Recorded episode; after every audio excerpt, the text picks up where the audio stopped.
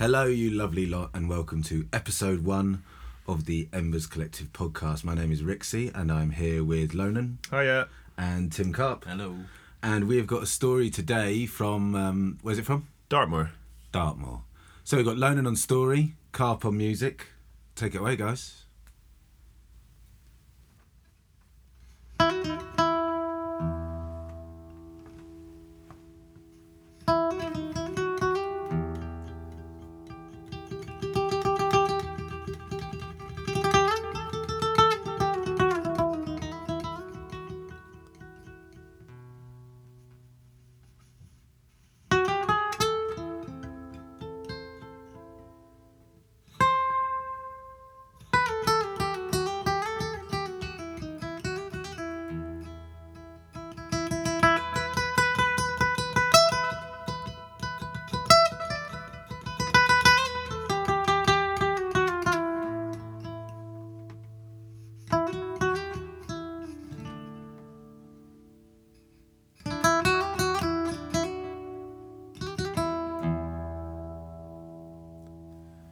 When the Earth was much younger than it is now, it was inhabited by strange and wonderful creatures. What we would call giants, dwarves, and gnomes, they lived both above and below the Earth's surface, and they were divided into the big people and the little people. Two particular dwarves lived far, far down under the Earth's surface in a great big cavern, and they spent their days doing what they loved most digging. Digging down into the cold, dark, wet earth. On one particular day, they gave birth to a radiant child and they named her Tamara. And they could tell immediately that she was different from them and they loved her dearly. And as she grew, they taught her how to dig. And they gave her the tools she required, and each day they would spend their time digging, digging further and further down. But see, Tamara didn't want to dig down. Tamara had had dreams about a shining, light place with trees and birds and air and sun. And so she began to dig up. Her parents were furious. Why do you want to go up there for? There's giants up there and they will eat you. Stay down here, in the cold, dark earth, digging down like we have always done. And so Tamara did what her parents said. Well, at least during the day, anyway, she would join them and dig further and further down, but at night she would dig up. Up closer and closer and closer, and on one particular morning, as the sun was beginning to stretch its rays over the horizon, she began to feel the air in her tunnel grow light.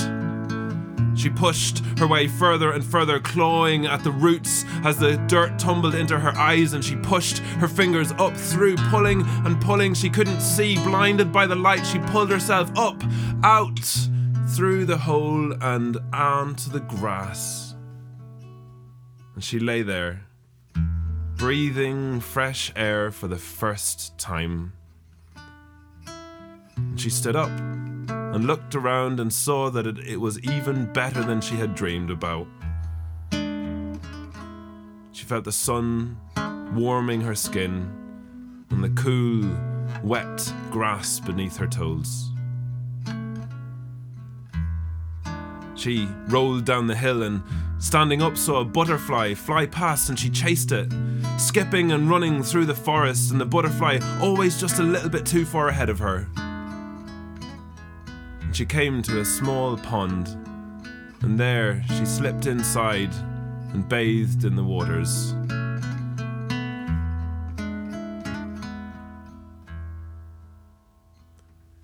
It was here that two giants found her. Their names were Tavi and Torridge, and they were sons of the old giants of Dartmoor. They had never seen anything quite like her in their lives. She was so small. And they fell in love with her. As she stepped out of the pool, ch- still chasing the butterfly, they followed her. And they were clumsy and slow, and they couldn't quite keep up, and she was always too far ahead, and then she fell asleep beneath a great big tree. And the giant sat and watched as the dreams passed behind her eyes.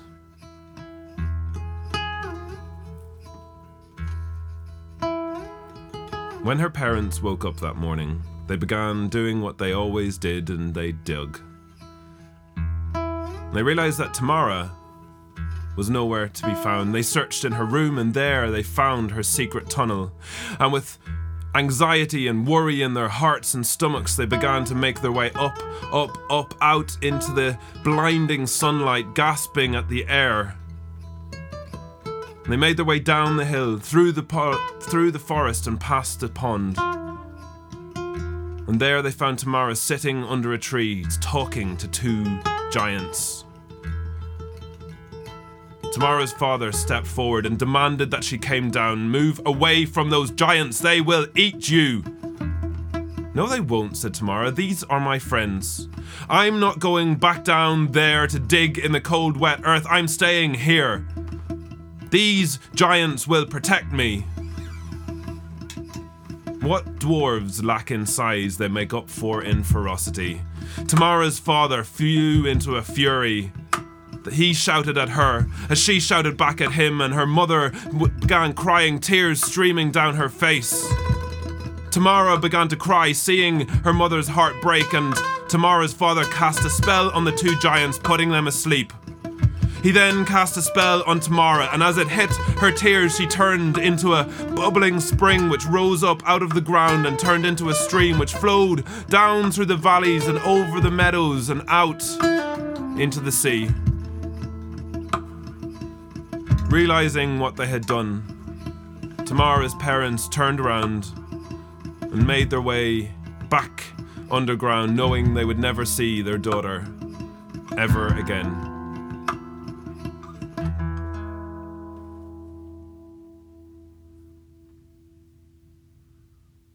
Tavi was the first giant to wake up. And he looked around and realized that he could not see Tamara anywhere. He, he remembered some argument with her parents and he presumed that maybe she had gone back down underground with them.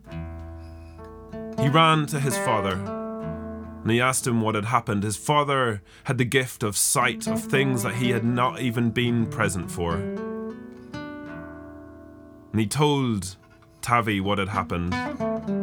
She is gone, he said, and I can send you to her, but it is a decision that I will regret for the rest of my life. And with that, he kissed his son on the head.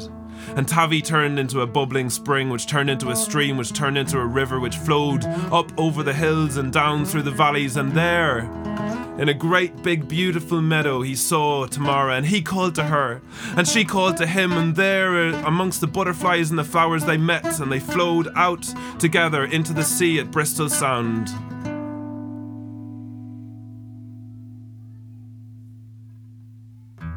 Torridge woke up. He'd had a dream that Tamara and him got married, and they lived happily ever after. And he had a great big smile on his face as he opened his eyes and looked around to find that there was no sign of Tamara or his friend Tavi. He began to panic, and he ran to a sorceress and he begged her to tell him what had happened. And she explained to him that Tamara and Tavi were together forevermore, flowing out into the sea. And he begged and pleaded with her to send him to them. Tears streaming down his face, the sorceress knew that this was a terrible idea, but he begged and he pleaded and he asked her to turn him into a river too, and she cast a spell on him. And he turned into a bubbling spring, which turned into a stream, which turned into a river, which flowed up over the hills and down through the valleys. And he flowed faster and faster, and with tears streaming down his face, instead of turning right, he turned left. And he flowed further and further away from Tamara and Tavi, out into the sea at the English Channel, never to see Tamara or Tavi ever again.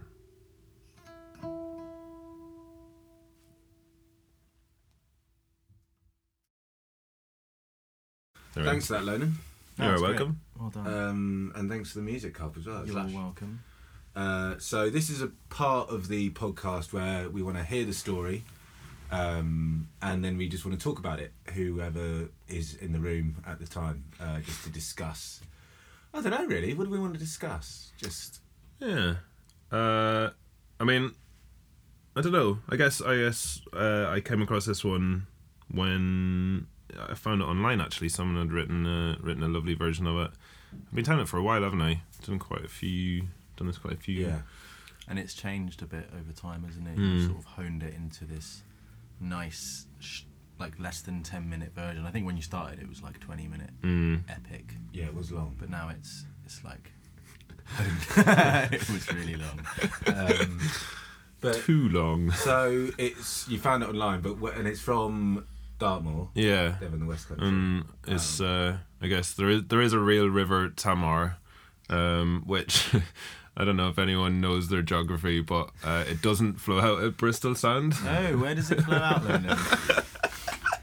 Plymouth Sound, and when I've done it live, I've said Bristol Sound every time, and I don't think anyone's uh, pulled me up on it. No. Um, what made you want to tell the story?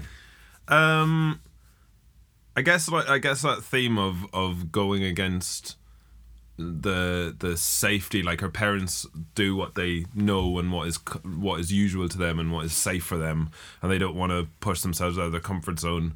Um and i and i quite like that idea of of someone rebelling against that and and that you know very uh that metaphorical rebirth where she comes mm, out of the mm. earth and and she's discovered this land which her parents have told her is dangerous but actually mm. isn't but it does end badly, I guess, you know, but it's more through her parents' worry and fear rather than actually the worries and fears that they had of the giants eating her or anything happening to her. the, the, the kind of undergroundness is kind of a metaphor for suffocation of your parents Mm. or, or something like Yeah. that. And them covering your eyes from what's really out there. Mm. Yeah. I'm interested to know if there's like a metaphor behind the two um, pervy giants. Well, they represent. I mean, it's probably geographically. There's a river that runs next to the Tamar that goes in Lewin, and there's another one that goes off. Yeah. So I'm imagining it's sort of a story based on geography as well as metaphor, etc., or a Mhm. metaphor for the geography. Hmm. Um, and so, but it is just that classic: you will not marry, you will not find a man, well, you will be our precious little one. And it's Mhm. like, actually, you can't do that. And she finds the she manages to find the beings that are the complete opposite Yeah. of what her parents of Yeah. what her parents wanted. It's, Yeah. it's it's the similar thing of like going out into the woods, isn't it? You know, the woods is where the the danger and and but also the excitement and where Yeah, things yeah. happen and where life happens, and it's a similar kind of thing of being warned not to go somewhere, but then of course you want to do it even more. I know Yeah. uh, something I noticed today when you told it. The first time I noticed was, so she comes out and she's chasing the butterfly and she just can't seem to catch that butterfly. Mm. And then the same thing happens with the giants. Mm. And she's like, wa- she's kind of running away and they're trying to catch her and they just, just out of her grasp a little bit as well. I wonder if there's anything in that as well. Yeah, definitely. It's uh because it's like there's always that thing, that beautiful thing that you want to get, Mm. and you think that everything will be fine once you get it. Like everyone's always ch- like the whole thing of like you're always chasing something, you're chasing something, you're chasing something, and you won't be content until you get that thing that you're chasing, for example. But actually, once you've got the thing, then really you're only holding it for a second, i.e., a butterfly, and Mm. then you've got to go. Or it's so fragile you'll actually break the thing Mm. um, once you have it. So it's like with these giants were pursuing their love so much, and they ended up turning into fucking rivers as, a, as a result of it. So it kind of changed. Well, them. it worked out for one of It them. It worked out for one of them. Yeah, it worked worked out for one of the them, other one. and It's the other one it didn't really fickleness of life. didn't really it? happen for. No. Yeah. Um, what? How? How is it putting music to that, Tim? How do you? It's So- nice. It's very. Uh, I- I don't want to say easy story to put music to, but it has very clear themes. It's like okay, she's a kind of trapped girl at the start, Mhm. and and uh, when she's reborn out into the world, you know, it, there's a change. That that's kind of how I work with the music. With this one is the three or four varying scenes: underground, overground. Then there's the kind of battle scene where it gets a bit intense, and I started playing a, a bit of a, a beat on the guitar, um, and then the kind of pretty sad ending. So Mm. it was just kind of s- slow melodic lines, don't know. It, it's it, as as pretty much always with these, kind of improvised, um, depending on how I feel at the time, which is what what you do as well, right? When you're Mm. telling the story, it can change every single time Mm. depending on how you, you're feeling that day, depending on how you feel about the story. So that's the beautiful thing is that we're we're improvising together. Mm. Um, yeah. Yeah, and and um, yeah, and, and actually doing it here with with a mic is is very different to doing it live, and you know it's like we were talking about a few minutes ago, where when live you're very much driven and, and connected with the audience, whereas here you kind of have to do that um, on your own and, and and push it, which is which is fun. Mm. It's interesting. Um, yeah, and when it is sad, like when we've told when we've done it live, it always kind of gets a bit of a a bit of the room just kind of goes afterwards. Um, and and normally we have to. It's nice to follow it with something a bit lighter Yeah, and a bit more fun. I remember when we did it at Regeneration Festival, the little kid came up and we, we left after the story because it was too sad. It is sad Uh, though. It is a sad because it's it, it- the the rest of it is so uplifting. It's like moving up and going out and uh, digging up and breathing the air for the first time and feeling the sunlight on your body and it's all really wonderful. But actually, I mean, it ends kind of well for two of Two the of them. but they get turned into rivers. So I don't it's know how not, much it's not ideal, is it? that is. I mean, it's poetically beautiful. yeah. But then for the other the other giant, it doesn't. It just it's just really sad. He just has to flow off. He's got no choice. it's just that's kind of it. Just forever flowing to somewhere you don't want to be going, Yeah. Which is just yeah On your own. on your own. Yeah, with no. Oh. Well, on that note, Uh, thank you very much for listening. That was episode one of the Embers Collective podcast. Um, episode two will be available at some point soon, hopefully. Uh, but please subscribe, and if you haven't already, give us a like on Facebook, and you can see any of our live shows that are coming up.